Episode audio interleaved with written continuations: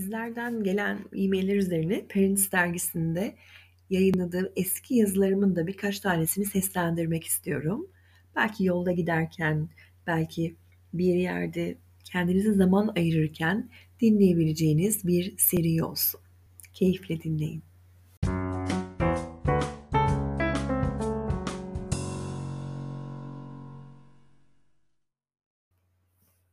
Birazdan okuyacağım yazı Parents dergisinin Aralık sayısında 2017 yılında Aralık sayısında yayınlanmıştı.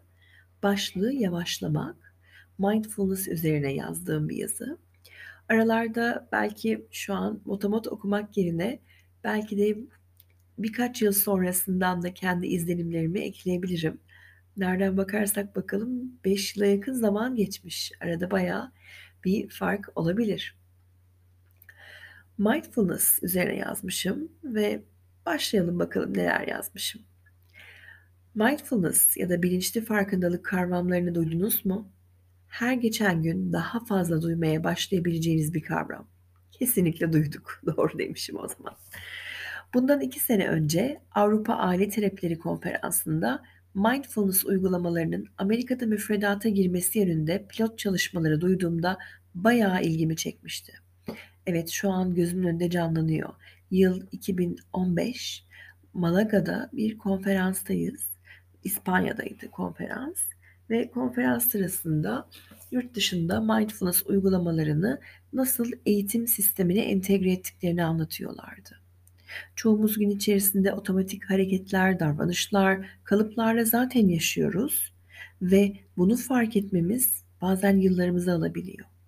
Çocukluk çağında farkında, çocukluk çağında bilinçli farkındalık fikrine sahip olarak yetişmek bana da o zaman çok şahane bir fikir olarak gelmişti. Peki nedir mindfulness? Kabat-Zinn bilinçli farkındalığı mevcut anda, an be an deneyimin çözümlenmesine yargısız ve kasıtlı olarak dikkati çekmek şeklinde bakıyor ve dikkati odakladığımızda beliren bir farkındalığı mindfulness olarak tanımlıyor. Daha da netleştirecek olursak şu an ne yaptığımıza farkında bir şekilde odaklanarak bedenimize ve zihnimize şahitlik etmektir mindfulness. Gelecekle ilgili planları, kaygıları, beklentileri, istekleri kenara bırakmak. Geçmişle ilgili keşkeleri, olumsuz düşünce kalıplarını, değişmesi istenen ya da tekrarlanması istenen kalıpları kenara bırakmak ve anla ilgili otomatik davranışları, düşünceleri ve kalıpları kenara bırakmak. Sadece ve sadece deneyime şahitlik etmek. Mindfulness kelimesini MBSR kalıbı içerisinde de duyabilirsiniz. Mindfulness Based Stress Reduction yani bilinçli farkındalık odaklı stres azaltma. 8 haftalık katıldığım uygulama sanırım kendime yaptığım en güzel hediyelerden birisiydi. Evet, 2022 yılında da aynı şeyi hala söyleyebiliyorum. 2000, 2002 yılından beri hipnoz, imgelem ve çeşitli zihin teknikleri eğitimine katılmamın da avantajıyla mindfulness sürecine geçişim son derece meraklı, keyifli ve doyurucu oldu. Grupta yeni başlayanlara baktığımda ise onların da benzer bir keyif yakaladığını gördüm. Aslında hepimizin ihtiyacı aynıydı.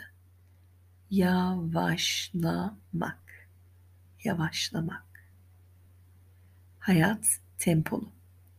İş, aile, çocuklar, güvende hissetmek, sağlıklı olmak, huzurlu olmak.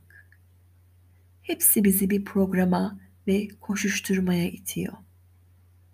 Belki de iyi ve huzurlu hissetmek yavaşlamaktan geçiyordur.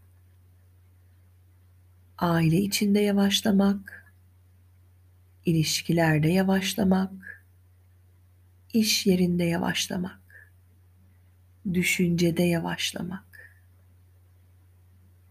Örneğin pilates ile aerobik arasındaki farkı düşünün.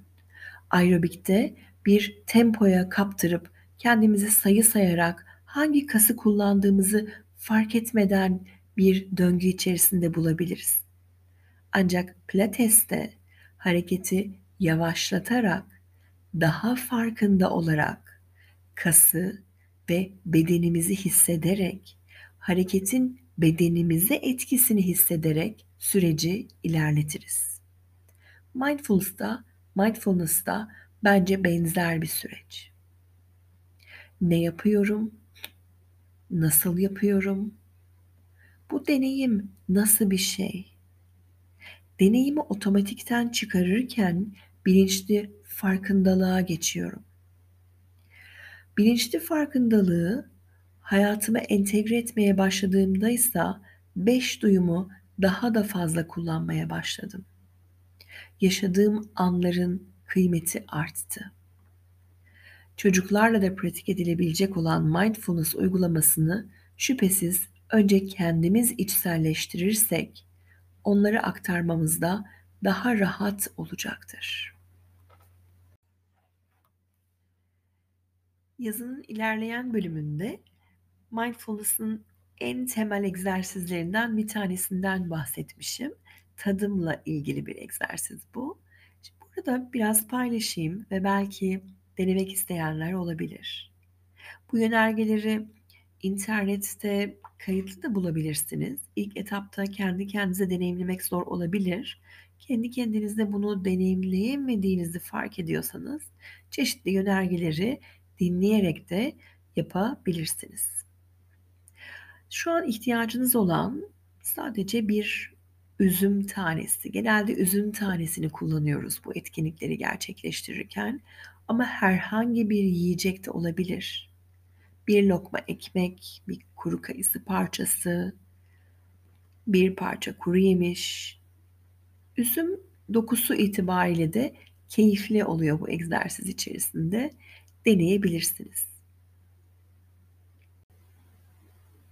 Masaya bir tabağın içerisine yiyeceği koyun ve gözlemlemeye başlayın. Nasıl gözüküyor? Ona bakarken Sizde neler oluyor? Burada bir süre gözlemi yaptıktan sonra tabii her biri çok yavaş yavaş ilerleyen aşamalar. Bunu unutmayın. Bir süre gözlem yaptıktan sonra avucumuzun içerisine alıyoruz ve sadece inceliyoruz. Henüz diğer elimizle dokunmuyoruz. Avucumun içerisinde nasıl gözüküyor? Yüzeyi nasıl? Şekli nasıl? Dokusu nasıl? Avucumla temas ettiği his nasıl bir his? Sonra diğer elinizle de dokunarak incelemeye devam edebilirsiniz. Çevirirsiniz. Her yüzeyini iyice ve dikkatle gözlemlersiniz. Acaba her yüzeyi aynı mı? Dokusu aynı mı? şekli farklı mı? Bir sonraki aşamada belki iki parmağınızla azıcık sıkar ve dokusunu da daha iyi anlamaya çalışabilirsiniz. Sıra diğer duyu organlarımızda. Elimizdeki üzümü yavaşça kulağımıza götürürüz ve sesini dinlemeye çalışırız. Bu çok enteresan oluyor. O üzümü böyle hafif hafif kulağınızın yanında oynattıkça, hafif ezmeye çalıştıkça böyle bir çıtırtı, değişik sesler geliyor. Buradaki temel prensip duyu organlarımızı aktifleştirmek ve bütün duyu organlarımızla o sürecin içerisinde var olmak. Ben bu çalışmayı ilk yaptığımda kuru üzüm tanesinden çıkan sesi hayretle dinlemiştim. Çünkü hemen ağzımıza atıp yiyoruz normalde. Ama orada evet bir üzüm tanesinden de çıkan o çıtırtı aslında yemek programlarında böyle hani izlerken bazen olur ya e, size bir haz verir, doyum verir. Yemeğin seslerini de orada bilerek kullandıklarını biliyorsunuz değil mi? Peki Sesi de baktıktan sonra teker teker her bir kulağımıza götürürüz. Belki bir kulağımızın işittiği diğerinden farklı olabilir. Sıra kokusunu keşfetmeye geldi.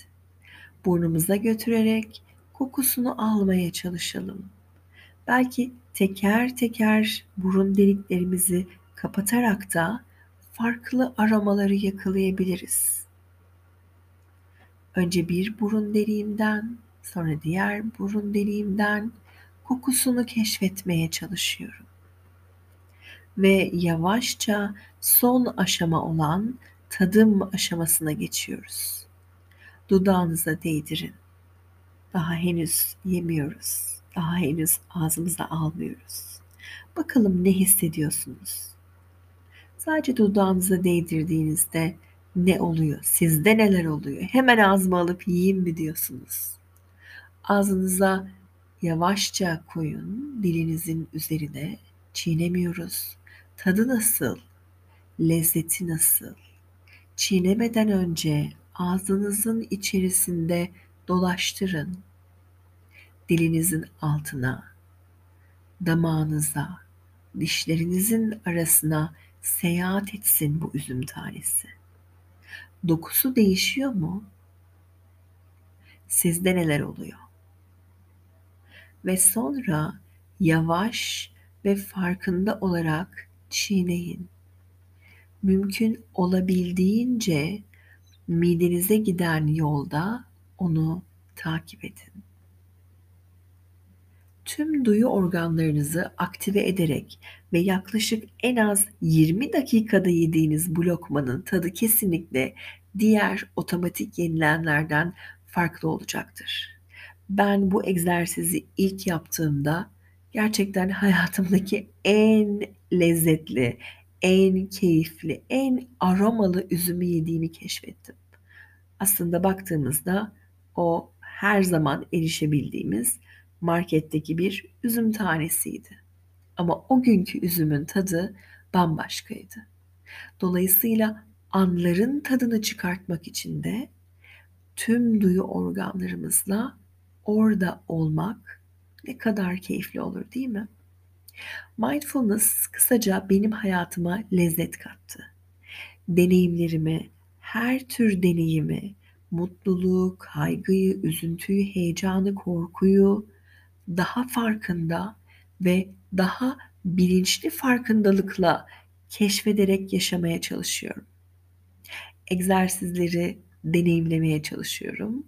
Bir kas gibi düşünebilirsiniz ve bu kası aktif tutmaya çalışıyorum. Hepinize bu kavramı içsel olarak keşfetmenizi ve keyifle anların tadını çıkarmanızı diliyorum. Sevgiler.